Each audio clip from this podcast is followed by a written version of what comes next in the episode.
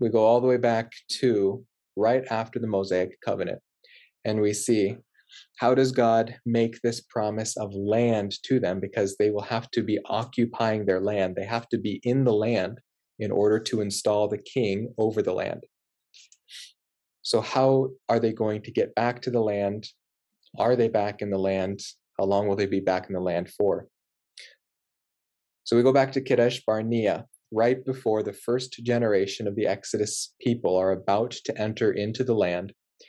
And we read, Then the Lord spoke to Moses, saying, Send out for yourselves men, so that they may spy out the land of Canaan, which I am going to give to the sons of Israel. You shall send a man from each of your father's tribes, every one a leader among them. So Moses sent them from the wilderness of Paran to the uh, at the command of the Lord, all of them men who were heads of the sons of Israel. So 12 representatives of all the tribes of Israel went into the land that God had promised them, essentially to, to check out the promises that God had given them. He's brought them right to the edge of the promised land. He says, Go and look at all the riches I am going to give you. And they come back and they have this report to give to the people at Kadesh Barnea. Thus they told told him and said, We went into the land where you sent us. And it certainly does flow with milk and honey, and this is its fruit. They brought back giant uh, clusters of grapes.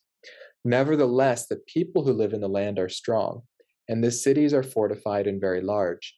And moreover, we saw the descendants of Anak there. Amalek is living in the land of the Negev, and the Hittites and the Jebusites and the Amorites are living in the hill country. And the Canaanites are living by the sea and by the side of the Jordan.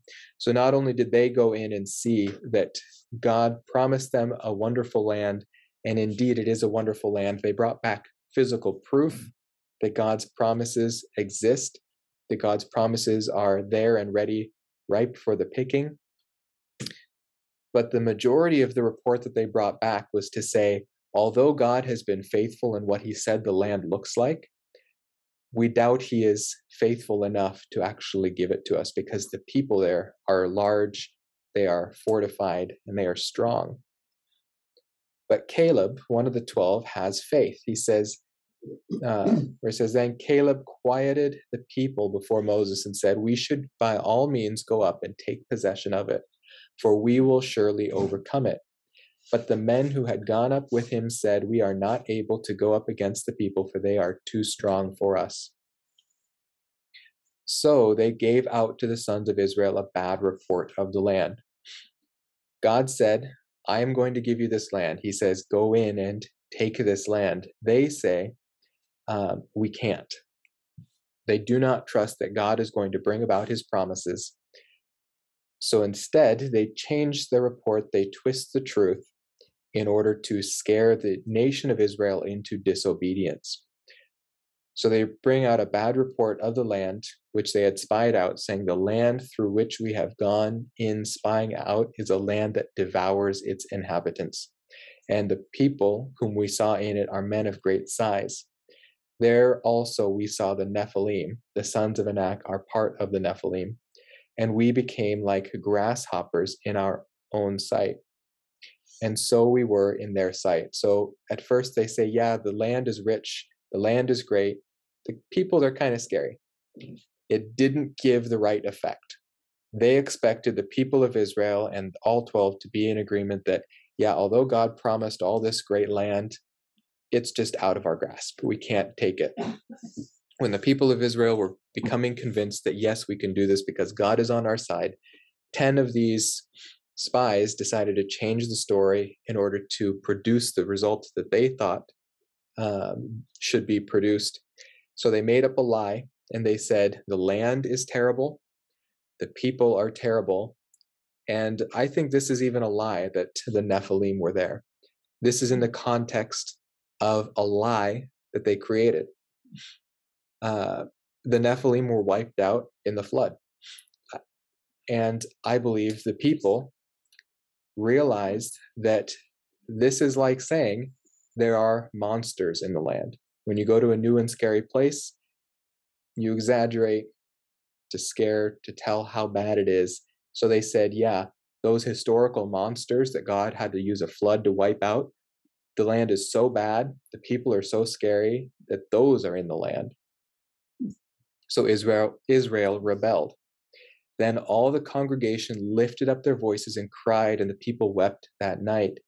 All the sons of Israel grumbled against Moses and Aaron. Now, this grumbled against is uh, one of the most unfortunate themes to go through all of Scripture. The people grumbled against Moses in the wilderness before the before Sinai.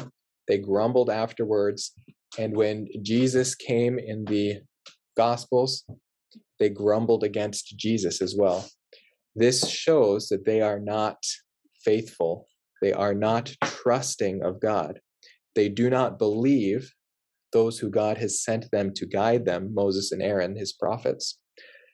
So the whole congregation said to Moses and Aaron, Would that we had died in the land of Egypt, or would that we had died in this wilderness. They would have preferred not to be rescued than to enter into God's promises. Why is the Lord bringing us into this land to fall by the sword? Or our wives and our little ones will become plunder. Would it not be better for us to return to Egypt? So they said to one another, Let us appoint a leader and return to Egypt. Now, this becomes the pattern of Israel uh, for pretty much the rest of their um, the rest of their history. But I want to pull a few things out of here. First, when we get to Paul in Revelation 11, he says these are the people that God foreknew. So all of these acts of disobedience, Paul is very specific that God knew each one of them ahead of time. When he elected them at first, he knew of every rejection that they would ever commit against him.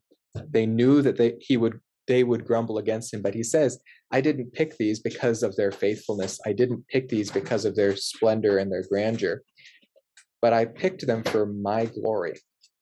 If God is able to turn this stiff necked people to faithfulness, how much more glorified will he be than to turn people towards him who are already inclined that way? Israel, through its entire history, is inclined towards disobedience. And that is exactly the point. When God turns their face towards Him and they are perfectly faithful to Him, then He will be more glorified through that. So they spoke to the, all the congregation of the sons of Israel, saying, The land which we passed through to spy out is an exceedingly good land. This is Caleb and uh, Caleb and who's the other one? The two spies with the faithful report. Joshua, Joshua. Uh, the land which we passed through to spy out is an exceedingly good land. If the Lord is pleased with us, then he will bring us into the land and give it to us. This demonstrates the faith that God is looking for. If the Lord is pleased with us, then he will bring us into the land which uh, the land and give it to us. They are repeating the words that God had said to them. If you keep my commandments. In other words, if the Lord is pleased with us, if you keep my commandments, you will prosper in the land. They said, if we keep his commandments, he will give this land to us because he said he would. A land which flows with milk and honey, only do not rebel against the Lord, and do not fear the people of the land, for they will be our prey their protection has been removed from them. They understood that it is not about how big and scary these people are, but how big and powerful God is. The Lord is with us, so do not fear them. Surely all the men who have seen my glory and my signs, which I performed in Egypt and in the wilderness, yet have put me to the test these ten times and have not listened to my voice. So God looks at all the people of uh, of this Exodus generation and says, 10 times they have tested my long suffering. Now, God is a long suffering God, but these 10 times they have put me to the test. This is speaking of 10 times in which the people of Israel broke the Mosaic covenant in the first generation that it was given to. They shall by no means see the land which I swore to their fathers, nor shall any of those who spurned me see it. They have been cut off from the land, that first generation of Israel. Again, each generation gets a new opportunity to be faithful to God. The first one failed, so it's given to the second. But my servant Caleb, because he had a different spirit and has followed me fully, I will bring into the land which he entered, and his descendants shall take possession of it. Say to them, As I live, says the Lord, just as you have spoken in my hearing, so I will surely do to you. Your corpses will fall in the wilderness, even all your numbered men, according to your complete number, from twenty years old upward, who have grumbled against me. Surely you shall not come into the land in which I swore to settle you, except Caleb the son of Jephunneh and Joshua the son of Nun. So all who were unfaithful were barred from the land. Those who were faithful were allowed to come into the enjoyment of the promise. Now, here's where God gets very, uh, I wouldn't say tricky, it's poetic justice. Uh, they said, God brought us here to die. He brought our wives here to fall dead in the wilderness, and He brought our children to fall dead in the wilderness. So, what does He say? Your children, however, whom you said would become prey, I will bring them in, and they will know the land which you have rejected. But as for you, your corpses will fall in the wilderness. Your sons shall be shepherds for forty years in the wilderness. They will suffer for your unfaithfulness until your corpses lie in the wilderness. So God says, Those kids who you said I brought here to kill, rather they will enter and you will die. Now, O Israel, listen to the statutes and the judgments which I am teaching you to perform. So he is giving them commandments that they should do once they are in the land. Now, notice we're out of Numbers, we are into Deuteronomy. God is giving the next generation of Israel, the children who were under 20 years old, once they uh, have fulfilled that 40 years wandering in the wilderness, the previous generation is gone. God gives them again the same law. That's Deuteronomy. The second giving of the law is what that means. He gives them the law again because the law regulates their enjoyment of the land. So, in the first part of Deuteronomy, he reiterates the law of Moses. And then at the very end of Deuteronomy, chapter 29, which is the land covenant, he tacks on yet another covenant and says that no matter your obedience to this land, Israel as a nation will receive the land.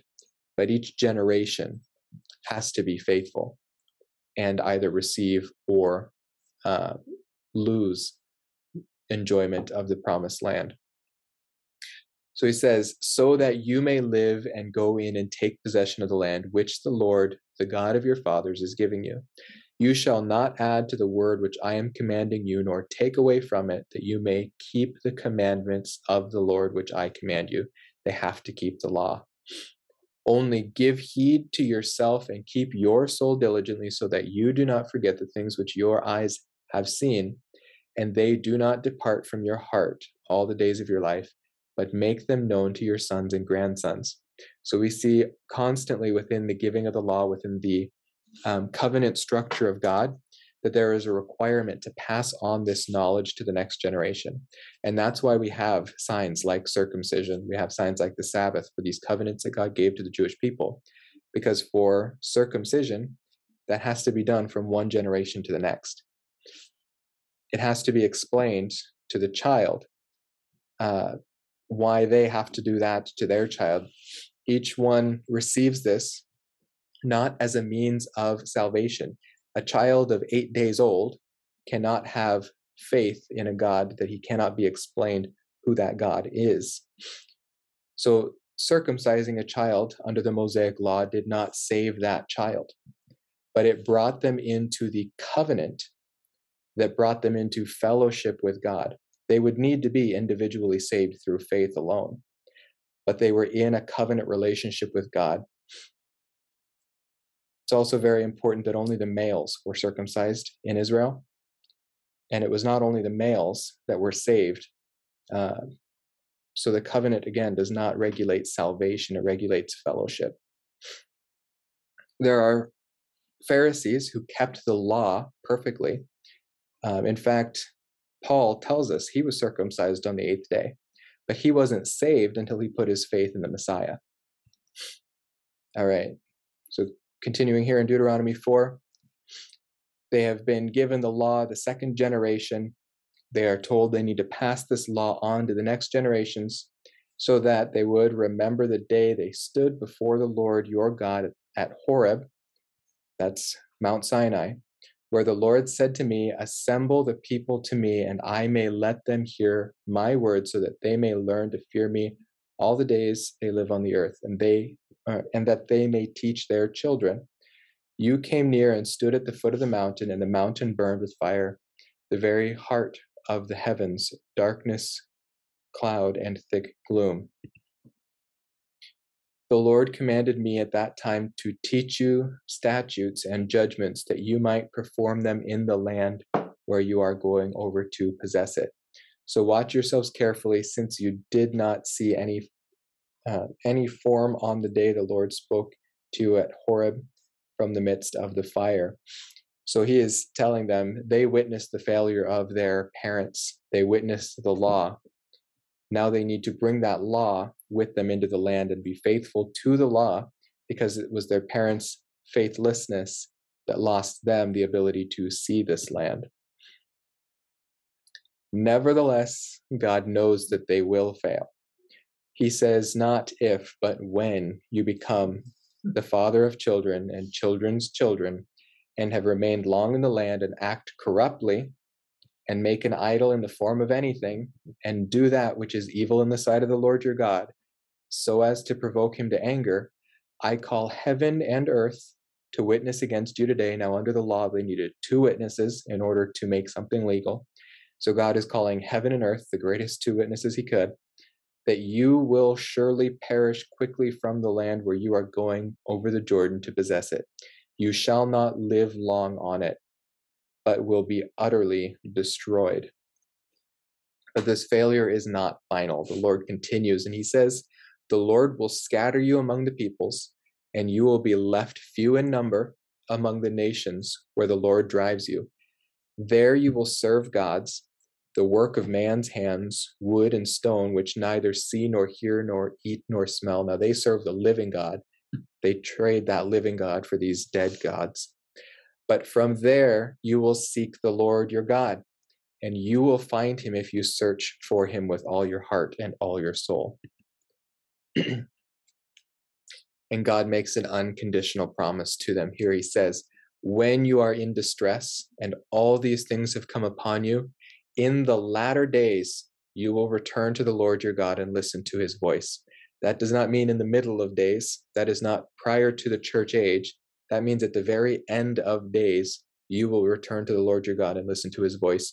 For the Lord your God is a compassionate God. He will not fail you, nor destroy you, nor forget the covenant with your fathers which he swore to them.